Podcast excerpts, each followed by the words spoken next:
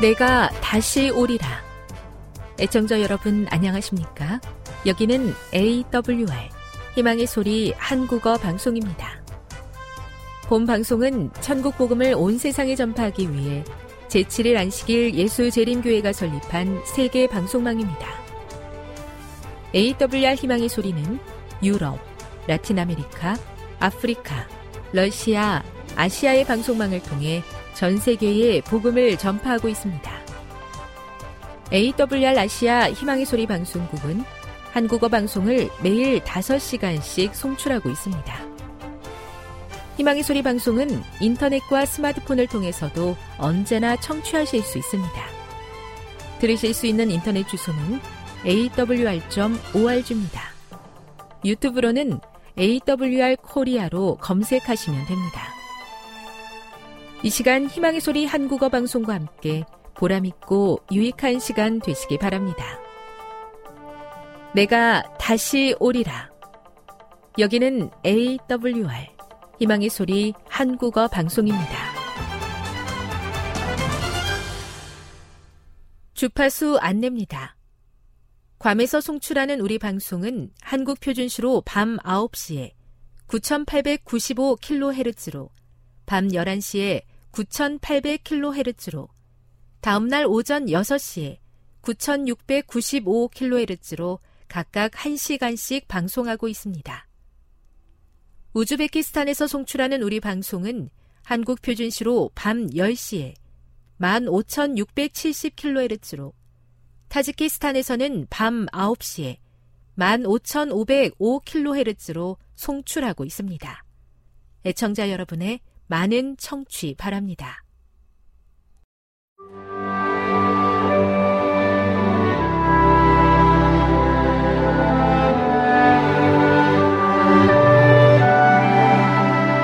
읽어주는 교과 둘째 날 9월 5일 월요일 하나님의 시간에 로마서 5장 6절과 갈라디아서 4장 4절을 읽어보라.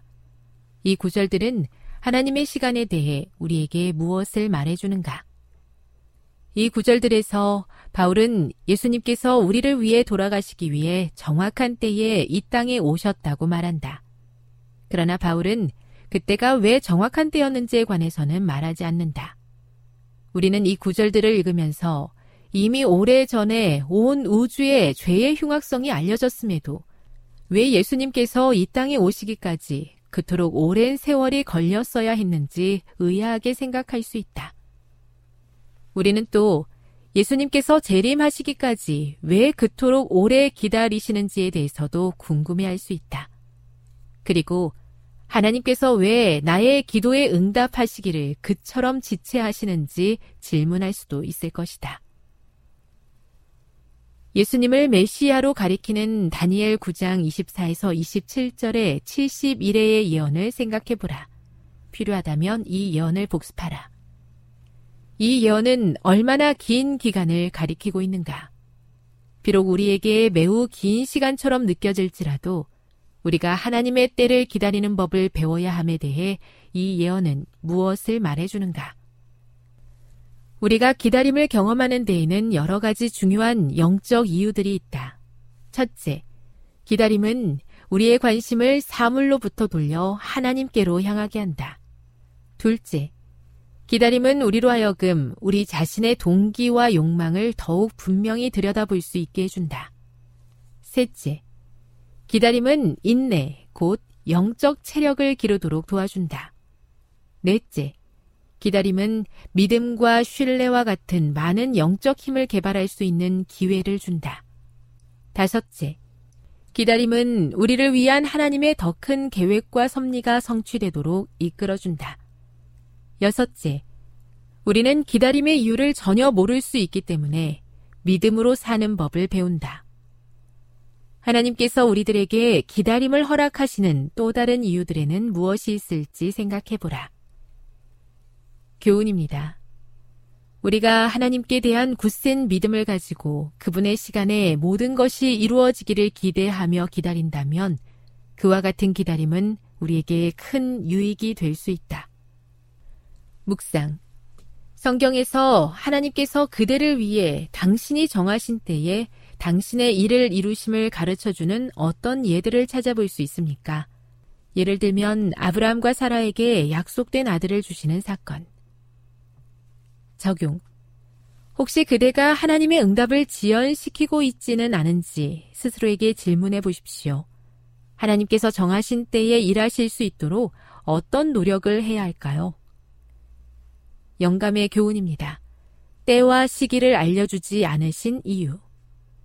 하나님께서는 때와 시기에 관하여는 당신 자신의 권한에 두셨다. 그러면 하나님께서 왜 이 지식을 우리에게 주지 않으셨을까?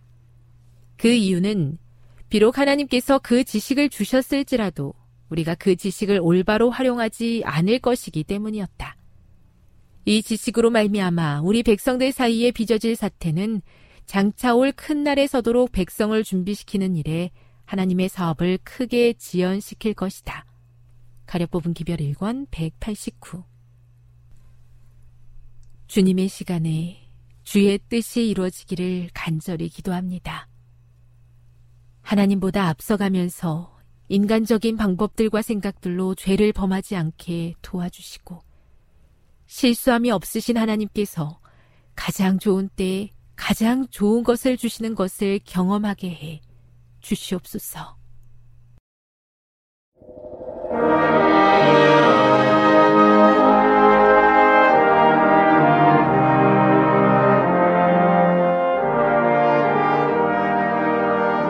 희망의 소리 청취자 여러분 안녕하십니까? 다시 읽는 창세기 시간입니다. 오늘은 하나님은 야곱을 어떻게 이스라엘로 변화시키시는가 이런 제목의 말씀을 드리겠습니다. 성경에서 누가 가장 인간적일까요? 가장 친근한 인물, 희망이 느껴지는 인물은 누구입니까? 신구약을 통틀어 가장 인간적이고 우리와 닮은 사람을 꼽는다면 단연 야곱입니다. 얼마나 인격적인 결함이 많고 허물이 많은지 거짓말장애에다 수단과 방법을 가리지 않는 교활함, 끝까지 물어 물고 늘어, 늘어지는 집요함, 한 여인을 죽도록 사랑하는 순애보, 그러면서도 아브라함의 믿음의 계보에 포함되기를 열망한 사람이 야곱입니다. 구약 성경의 백성은 자신을 이스라엘로 불렀습니다. 이스라엘은 야곱의 새 이름입니다. 야곱의 이름의 뜻은 발꿈치를 잡고 나온 사람, 속이는 자, 빼앗는 자란 뜻입니다. 발꿈치는 히브리어로 아캡인데 이스라엘 민, 민속 씨름에서 상대방을 교묘히 속이는 기술과 연관이 있습니다. 우리나라 씨름에서 뒤집기와 같습니다. 넘어지는 척 하면서 상대방의 힘을 끌어당겨서 되려 넘어뜨리는 반칙 기술입니다. 야곱은 축복에 대한 열망이 대단했습니다. 당시의 장자는 가계를 잇고 모든 육적, 영적인 특권을 다 가지는 것이 법이었고 그 당시의 질서였습니다. 출생 순서가 모든 운명을 결정했던 것입니다. 그런데 야곱은 동생이 되는 것이 억울했고 그의 태생적인 한계를 뒤바꾸고 싶어 했던 집념의 사나이입니다. 그래서 태어나기 전부터 형과 씨름을 했고 그의 생물학적인 질서를 뒤집고자 앞서가는 형의 발꿈치를 붙잡았습니다. 커서는 기회를 틈타 배고픈 형의 약점을 이용해서 장자권을 탈취했습니다. 그리고 아버지가 임종 씨의 아버지를 속여 형이 받을 축복마저 빼앗았습니다. 야곱으로 있는 한 약속의 땅에 살 수가 없었습니다. 하나님께로부터 축복을 받을 수도 축복의 통로가 될 수도 없었습니다. 결국 야곱은 바벨론에서 가나안 땅으로 온 이스라엘의 길과 반대 방향으로 쫓겨가는 자가 되고 맙니다. 야곱의 하란 행은 이스라엘의 바벨론 포로의 역사를 통해서 반복이 됩니다. 또한 야곱은 이웃과의 관계에서도 화해와 연합이 이루어지기가 어려웠습니다. 누군가와 경쟁하고 속여 빼앗는 관계에서는 다툼과 싸움은 그치지 않는 것입니다. 이런 야곱이 약속의 땅에 거한다면 천국은 곧 지옥으로 변할 것입니다. 이런 야곱을 하나님은 약속의 땅에 살 수 있는 이스라엘로 바꾸셔야만 했습니다. 어떻게 하나님께서는 야곱을 이스라엘로 바꾸셨습니까? 첫 번째 베델은 야곱의 거듭남의 장소였습니다. 아버지와 형을 속이고 도망가는 야곱을 하나님은 버리지 않으셨습니다. 죄책감과 두려움에 가득한 야곱을 찾아오셔서 죄인에게 가장 필요한 구주 되시는 사닥다리를 보여주셨습니다. 칠흑 같은 어둠 속으로 들어가던 야곱의 마음에 하늘의 빛이 비추었습니다. 어머니의 사랑받는 아들이었던 야곱은 그 밤에 거듭남을 경험하였고 하나님의 자녀가 되었다고 영감의 글은 기록하고 있습니다. 하나님을 처음 인격적으로 만난 베델은 야곱이 거듭난 장소입니다. 두 번째 하라는 야곱의 성화의 장소입니다. 하나님을 만났지만 야곱은 여전히 육적이고 불순물이 많은 본성으로 살아가고 있었습니다. 하나님은 야곱을 바꾸셔야만 하셨습니다. 그런데 어떻게 변화시키셔 가셨습니까? 야곱과 똑같은 아니 야곱보다 더한 인간 이 강적 라반을 만당해 하심으로 야곱을 변화시키십니다. 다이아몬드는 다이아몬드로만 깎을 수 있습니다. 하나님은 똑같은 사람을 만나게 하셔서 우리를 깎아내십니다. 하나님은 야곱을 변화시키기 위해 라반을 사용하셨습니다. 라반은 야곱보다 더 교활하고 사기에 능수능란한 인물입니다. 라반과의 싸움에서 전반전은 야곱이 매우 고전합니다. 14년간 그는 속임을 당합니다. 계산이 빠른 라고, 라반은 야곱이 이용 가치가 있는지 쓸모가 있는지 한 달간 지켜보았습니다. 그의 재간을 알아본 라반은 야곱이 라헬을 바라보는 눈이 평범하지 않다는 것을 눈치를 채고 딸을 가지고 야곱과 거래를 합니다. 너 라헬과 결혼하려면 7년을 일해라. 아내를 얻는 값이 비쌌습니다. 당시에 결혼 지참금은 은으로 30에서 40세겔인데 10세겔은 노동자 1년 품삯에 해당됩니다.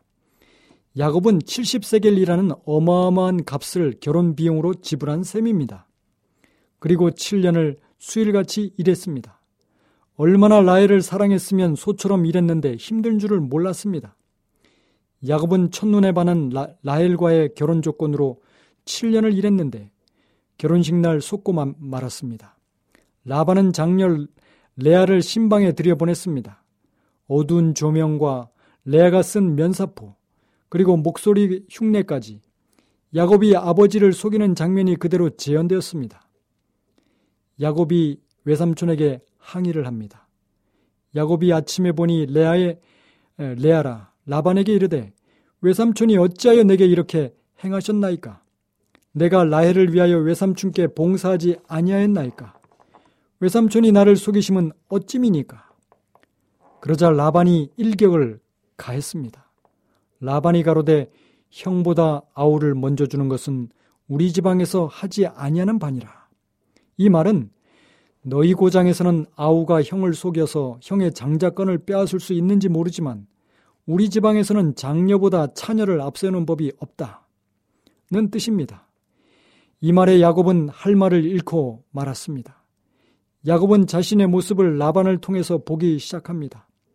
속이며 살았던 그가 이제 속고 있는 것입니다. 야곱 자신이 했던 그대로 똑같이 속임을 당했습니다. 어두운 눈, 염소털을 이용해서 야곱이 어머니와 공모의 아버지와 형을 속인 것처럼 아버지와 장녀가 야곱을 속였습니다. 결국 14년간 무임금 노동을 했습니다. 처음 7년은 천국 같은 시간이었고 나중에 7년은 견디기 힘든 지옥 같은 시간이었습니다. 당시의 풍습의 결혼 지참금으로 일한 품삯은 결혼 후에 딸에게 주는데 그것도 라반은 떼어 먹었습니다. 그 후 6년간 품삯도 10번이나 바꾸었습니다. 정말 야곱이 임자를 만난 것입니다. 그런데 누구를 원망하겠습니까? 자기가 심은 그대로 거두는 것인데요. 인생은 정말 정직합니다. 심은 대로 거두는 것입니다. 속이는 사람이 꼭 속습니다. 남에게 상처를 준 꼭 그대로 상처를 받는 것입니다. 너희의 비판하는 것으로 너희가 비판을 받을 것이요. 마태복음 7장 2절에 말씀하셨습니다. 남을 해코지 하지 말기 바랍니다.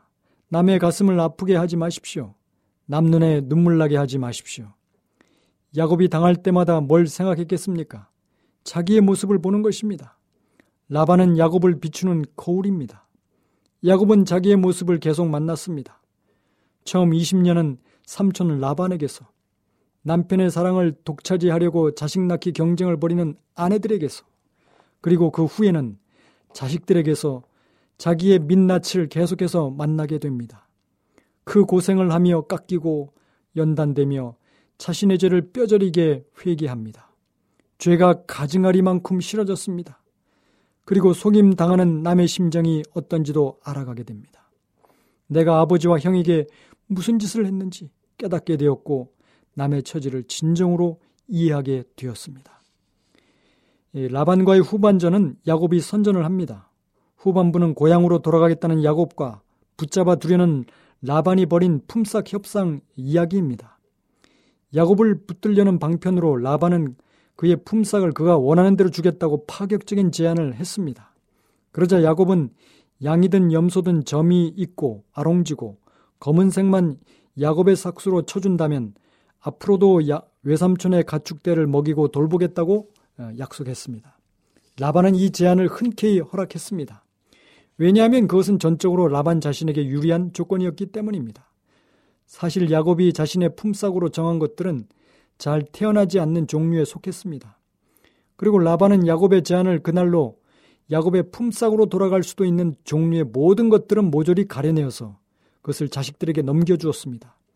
그러고도 안심이 안 된 라반은 추가 조치로 야곱이 있는 데서 사흘 길을 더 가서 자기와 야곱 사이에 거리를 뜨게 하였습니다. 야곱의 손에는 흰색 양들과 염소들 뿐입니다. 훔칠 수도 없습니다. 야곱이 불을 쌓을 가능성은 원천 봉쇄당했습니다. 야곱을 평생 곁에 두고 착취하겠다는 라반의 술수였던 것입니다. 정말 과연 라반입니다. 야곱은 임신할 때 생각이 태아의 모습에 영향을 미친다. 는 생각을 가지고 튼튼한 하얀 양과 염소가 교미를 하고 물을 먹고 새끼를 뵐 때 얼룩얼룩한 나뭇가지를 물구유에 세워놓고 바라보게 하니까 하얀색 양떼들이 얼룩얼룩한 것과 점이 있고 아랑진 것을 낳았습니다. 과학적인 증거는 찾을 수가 없습니다. 다만 하나님의 축복이 야곱을 따랐던 것입니다. 전능하신 하나님은 못하실 일이 없으셨습니다. 계속 당하는 야곱에게 하나님은 은혜를 베푸셨습니다. 부는 하나님이 주신 은혜입니다. 야곱은 하나님의 은혜로 6년 만에 거부가 되었습니다. 월터 윙크의 사단의 체계와 예수의 비폭력이라는 책에 보면 이렇게 기록하고 있습니다. 원수들은 하나님에게로 가는 길에 놓여 놓인 뛰어넘어야 할 장애일 뿐 아니라 하나님에게 가는 길이 될 수도 있다.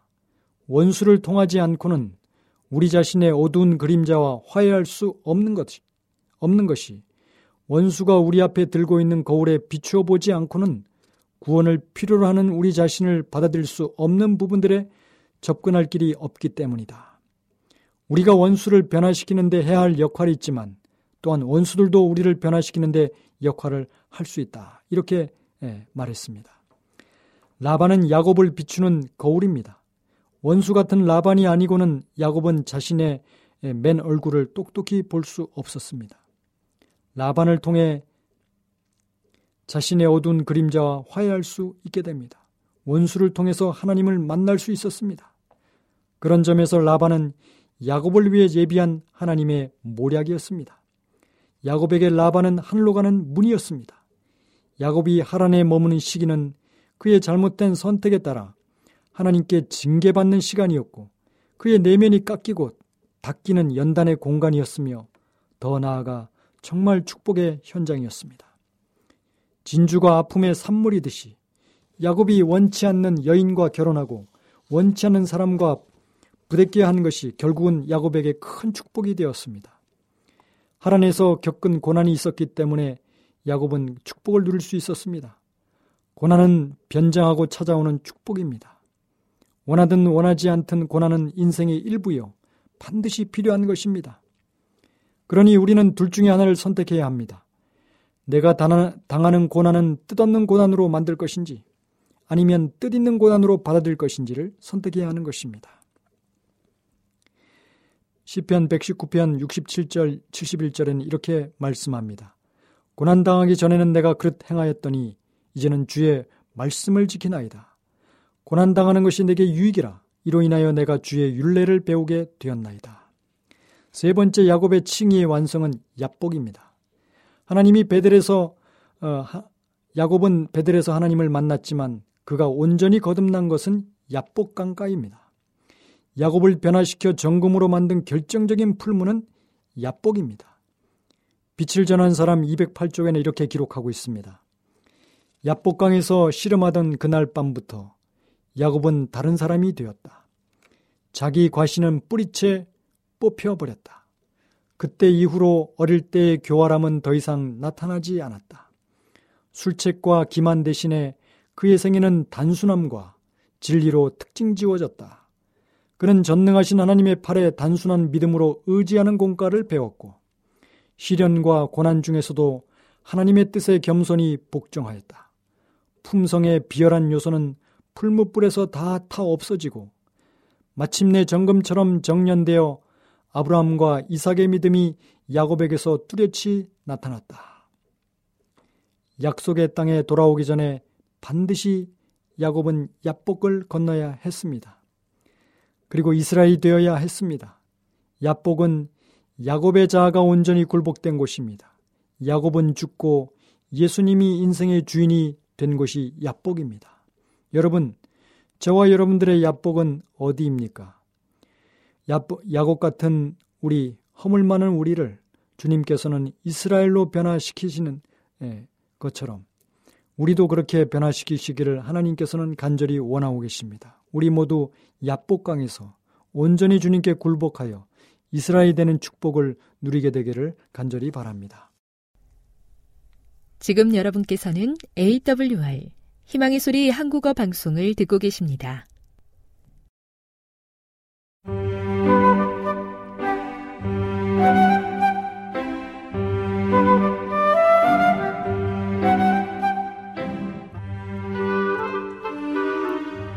늘 주님이 함께하여 주심에 감사하는 마음으로 이 시간 건강한 생활의 지혜 준비했습니다. 오늘은 상상력에 대해서 알아보도록 하겠습니다. 그리스도는 상상력을 통하여 사람의 심령을 감동시키셨습니다. 그의 신뢰들은 일상생활의 사물들에게서 취해졌으며 비록 단순했지만 그 안에는 놀라울 만큼 깊은 의미가 들어 있었습니다. 공중의 새들, 들에 핀 백합화, 씨앗, 그리고 목자와 양 등의 실물을 들어 그리스도께서는 영원한 진리를 예증하셨으며 듣는 자들은 그 후 언제든지 이런 천연의 사물들을 보게 될 때에는 그분의 말씀을 회상하였습니다. 그리스도께서 사용하신 예증들은 그의 교훈을 끊임없이 반복시켜 주었습니다. 그리스도께서는 사람들에게 결코 아첨하지 않으셨습니다. 그는 결코 그들의 공상이나 상상을 높이는 말을 하지 않으셨고, 그들의 영악한 창안들을 칭찬하지도 않으셨습니다. 그러나 깊고 편견이 없는 사색가들은 그리스도의 교훈을 받아들였으며 그 교훈이 그들의 지혜를 시험하였음을 발견하였습니다. 그들은 가장 단순한 언어로 표현된 영적 진리에 경탄하였습니다. 생각과 상상을 통제하는 습관을 길러야 할 의무가 있다는 것을 깨닫는 사람이 많지 않습니다. 훈련되지 않은 정신을 유익한 문제에 계속 고정시키기란 쉬운 일이 아닙니다. 생각이 올바르게 사용되지 않는다면 신앙이 그 사람의 영혼 속에서 번창할 수 없습니다. 거룩하고 영원한 사물로 마음이 선점되어야 합니다. 그렇지 못할 때에 경박하고 피상적인 생각이 마음에 깃들게 될 것입니다. 지적, 도덕적 능력 모두 훈련을 받아야 하며 그렇게 될 때 그것들은 강화되고 향상될 것입니다. 때때로 질병은 상상력에 의하여 생기고 때로는 그것에 의해 악화되기도 합니다. 병이 없는 것으로 생각했다면 건강하게 지냈을 뻔한 많은 사람이 일생 동안 환자로 지냅니다. 많은 사람은 조금이라도 위험에 노출될 때마다 병에 걸릴 것으로 상상하기 때문에 그들이 기대하는 그대로의 나쁜 결과가 초래됩니다. 많은 사람은 오로지 상상적인 원인에서 생긴 질병 때문에 죽습니다. 주께서 보여주신 바에 따르면 이 부류의 여성들은 소설을 읽고 백일몽을 꾸며 공상에 잠기며 그리고 가상적인 세계의 삶으로 그들의 상상력을 왜곡시켰습니다. 그들은 그들의 생각을 실제적이고 평범한 삶의 의무를 위해 사용하지 않습니다. 그들은 그들의 길에 놓인 삶의 부담을 지지 않으며 그들의 남편을 위하여 단란하고 행복한 가정을 만들려고 애쓰지 않습니다. 그들은 모든 짐을 남편에게 지우고 자기의 짐도 지지 않습니다. 그들은 남들이 그들의 필요를 알고 그들을 위해 그 일을 해주기를 바라는 한편, 그들은 자유롭게 흉을 보며 마음 내키는 대로 의문을 제기합니다. 이 여인들은 상사병에 걸린 감상주의에 빠져서 항상 그들이 인정을 받지 못하고 있으며 남편이 마땅한 관심을 주지 않고 있다고 생각합니다. 그들은 자신들을 순교자로 생각합니다. 그대는 대단히 예민합니다. 그대가 가고 있는 길과 정반대되는 길이 좋다는 말을 들으면 그대는 마음이 상합니다. 그대는 비난을 받았다고 느끼고 그대 자신을 방어하고 그대의 목숨을 구해야만 한다고 생각합니다. 그러나 목숨을 구하려는 그 열렬한 노력은 도리어 그것을 잃게 합니다. 그대는 자아를 죽이고 관용과 인내의 정신을 함양해야 합니다. 그대가 그릇된 취급을 받았고 부당한 취급을 받았으며 누군가 그대를 해치려고 한다는 생각을 버려야 합니다. 그대는 잘못된 시각에서 봅니다. 사탄은 그대가 이렇게 삐뚤어진 시각을 갖도록 이끌고 있습니다. 그대는 그대의 상상력을 지배하고 이 신경질적인 충격을 극복할 수 있습니다. 그대는 의지력이 있으므로 그것의 도움을 받아야 합니다. 그러나 그대는 그렇게 하지 않고 고도로 발달된 그대의 상상력이 이성을 지배하게 만들었습니다. 이렇게 함으로써 그대는 하나님의 영을 슬프시게 했습니다. 그대에게 감정을 지배할 힘이 없다면 이것은 죄가 되지 않을 것입니다. 그러나 이렇게 원수에게 굴복하는 것은 도움이 되지 않을 것입니다. 그대의 의지를 하나님의 의지와 맞서게 하는 대신에 그것을 거룩하게 하고 순종하도록 할 필요가 있습니다. 부절제는 우리의 식탁에서 비건강식품을 사용할 때 시작됩니다. 얼마의 시간이 지나면 계속된 방종으로 소화기관이 약화되고 섭취된 음식은 식욕을 만족시키지 못하게 됩니다. 건전하지 못한 상태가 조성되고 더 자극적인 음식을 갈망하게 됩니다. 차, 커피, 육류는 즉각적인 효과를 나타냅니다. 이 동물의 영향으로 신경계통은 흥분되고 경우에 따라서는 얼마 동안 정신적으로 활기 있고 상상력이 더욱 생생하게 되는 것처럼 보입니다.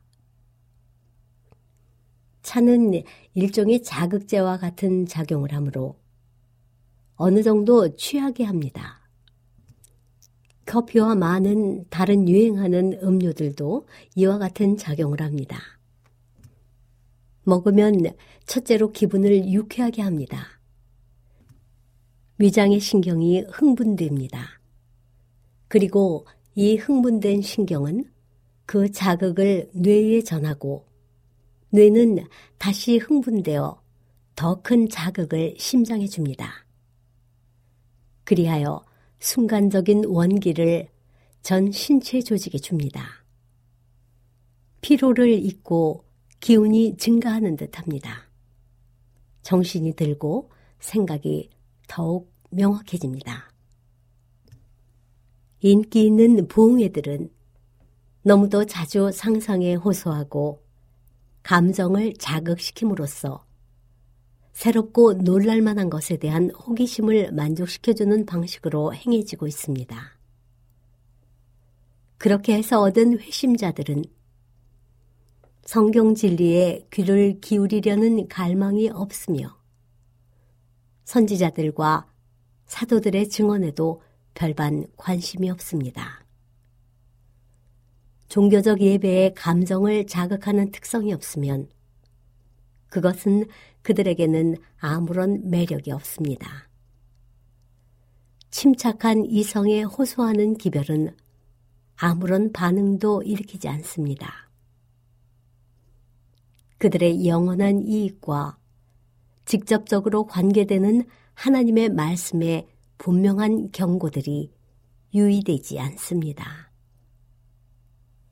지금까지 건강한 생활의 지혜였습니다.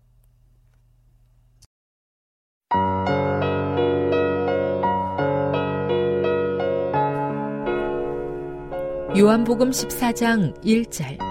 내가 곧 길이요 진리요 생명이니. 너희는 마음에 근심하지 말라. 하나님을 믿으니 또 나를 믿으라. 내 아버지 집에 거할 곳이 많도다. 그렇지 않으면 너희에게 일렀으리라.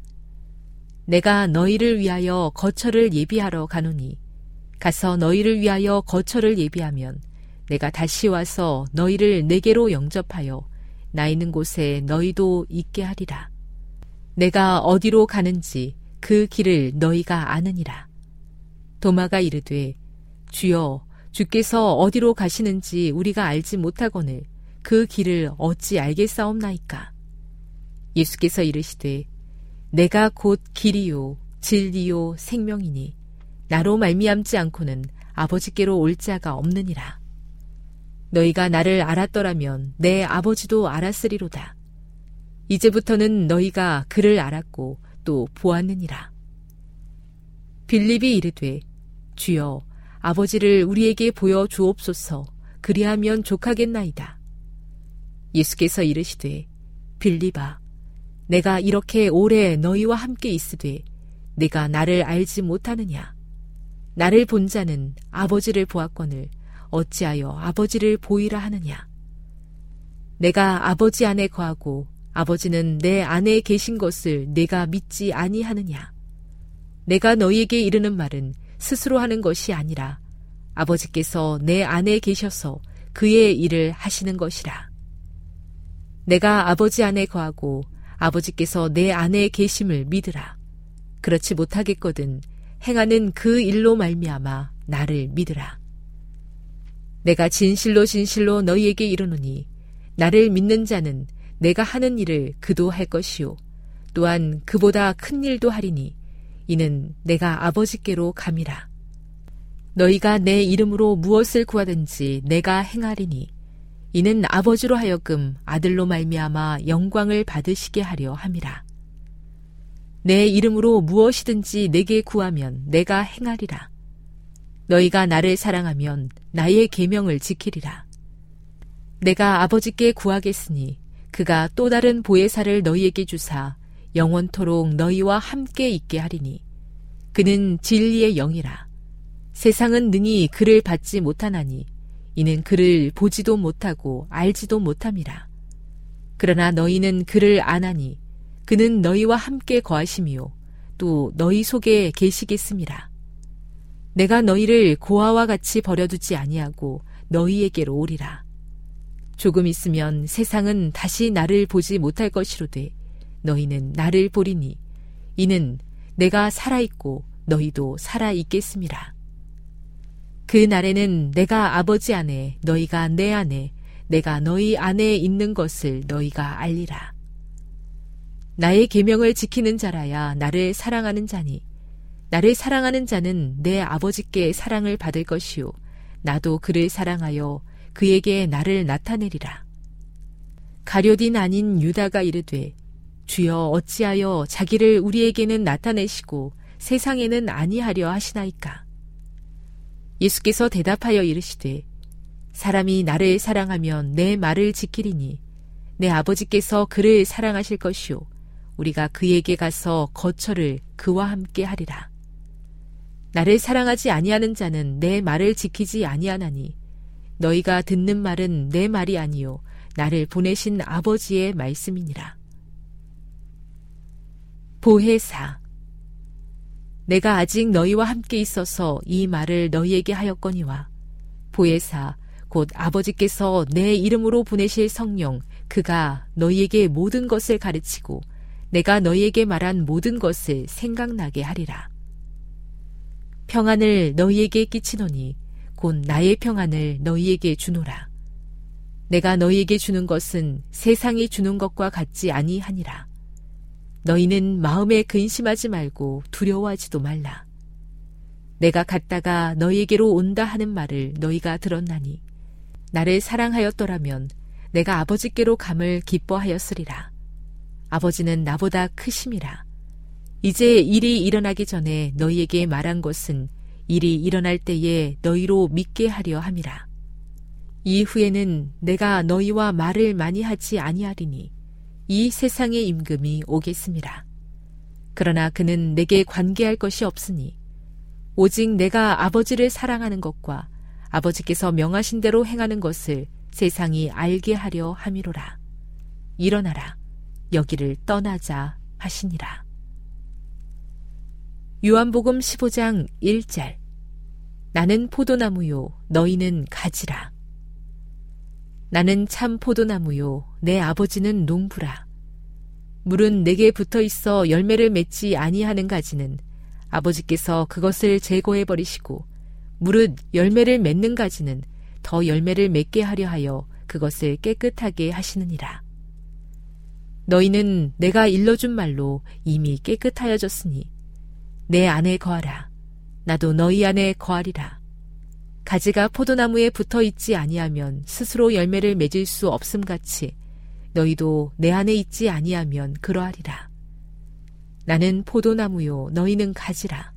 그가 내 안에 내가 그 안에 거하면 사람이 열매를 많이 맺나니 나를 떠나서는 너희가 아무것도 할 수 없음이라. 사람이 내 안에 거하지 아니하면 가지처럼 밖에 버려져 마르나니 사람들이 그것을 모아다가 불에 던져 사르느니라. 너희가 내 안에 거하고 내 말이 너희 안에 거하면 무엇이든지 원하는 대로 구하라. 그리하면 이루리라. 너희가 열매를 많이 맺으면 내 아버지께서 영광을 받으실 것이요. 너희는 내 제자가 되리라. 아버지께서 나를 사랑하신 것 같이 나도 너희를 사랑하였으니 나의 사랑 안에 거하라. 내가 아버지의 계명을 지켜 그의 사랑 안에 거하는 것 같이 너희도 내 계명을 지키면 내 사랑 안에 거하리라.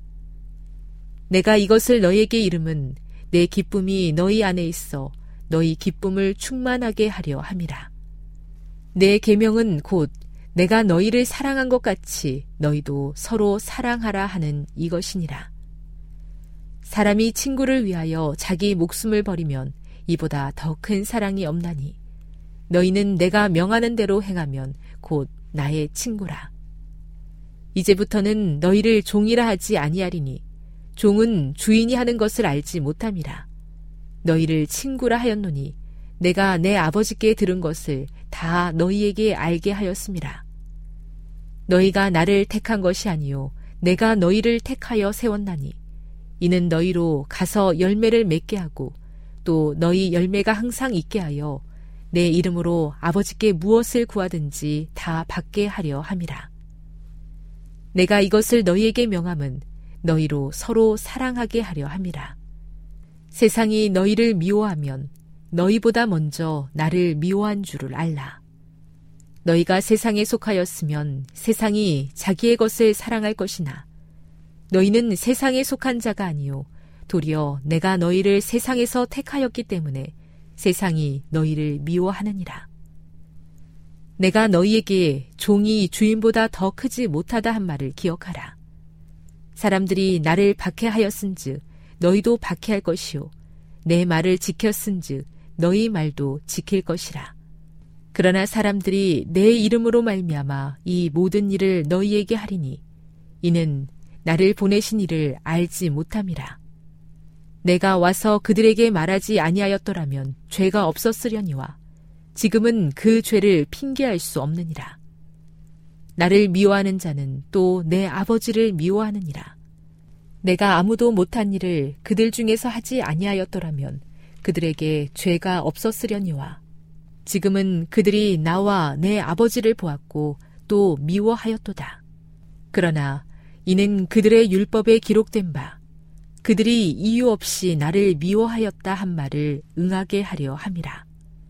내가 아버지께로부터 너희에게 보낼 보혜사 곧 아버지께로부터 나오시는 진리의 성령이 오실 때에 그가 나를 증언하실 것이요 너희도 처음부터 나와 함께 있었으므로 증언하느니라.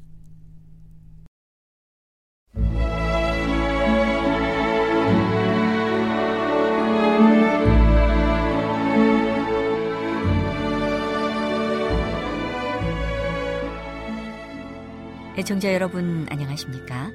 명상의 오솔길의 유병숙입니다. 이 시간은 교회를 사랑하시고 돌보시는 하나님의 놀라운 능력의 말씀이 담긴 엘렌지 화이처 교회 증언 1권을 함께 명상해 보겠습니다.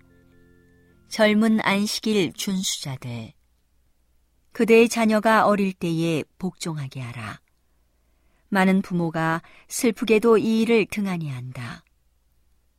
그들은 자녀에 관하여 마땅히 취해야 할 만큼 확고하고 단호한 태도를 취하지 않는다. 그들은 자녀들이 세상 사람들과 같아지고 의복을 좋아하고 진리를 미워하므로 해로운 영향을 나타내는 자들과 교제하도록 허용한다. 그렇게 함으로 자녀들의 마음속에 세속적 기질을 조장한다. 나는 자녀들을 다스림에 있어서 연합해야 한다는 확고한 원칙이 그리스도인 부모에게 언제나 있어야 할 것을 보았다. 어떤 부모에게는 이 점에 있어서 결함이 있는데 곧 연합이 부족하다. 그 결함은 때때로 아버지에게 있지만 어머니에게 있는 경우가 더 많다. 애정이 지나친 어머니는 자녀를 귀엽게 기르고 방종하도록 내버려둔다. 아버지의 활동은 흔히 가정에서 떠나게 하고 자녀들과 교제를 못하게 한다. 그러므로 어머니의 영향력이 효과가 있다. 그의 모보는 자녀의 성품 형성에 큰 역할을 한다. 애정이 지나친 어떤 어머니는 잠시라도 자녀에게 용납되어서는 안 될 잘못을 허용한다. 자녀의 그 잘못이 가끔 아버지에게는 숨겨진다. 아버지가 알면 책망할 것이므로 그가 조금이라도 알아서는 안 된다는 양해 아래 옷가지들이나 그 밖에 어떤 방종이 어머니에 의하여 허용된다. 여기서 자녀들은 기만의 교훈을 효과적으로 배우게 된다. 그리고 만일 아버지가 그 잘못들을 알게 되면 핑계가 따르고 사실의 절반만 말한다. 어머니는 솔직하게 마음을 터놓지 않는다. 그는 아버지 역시 자기와 마찬가지로 자녀에 관하여 관심을 가지고 있다는 것과 자녀가 어렸을 때 당연히 고쳐주어야 할 잘못이나 약점 등을 모르고 있어서는 안 된다는 것을 마땅히 생각해야 할 만큼 생각하지 않는다. 사실이 은폐되었다. 자녀는 그들의 부모에게 연합이 부족하다는 것을 알고 그 영향을 받는다. 자녀는 어릴 때부터 속이고 숨기기 시작하며 같은 사건을 어머니와 아버지에게 각각 다르게 이야기한다. 과장이 습관화되고 어리석은 거짓말도 양심의 가책이나 죄책감을 별로 느끼지 않고 말하게 된다.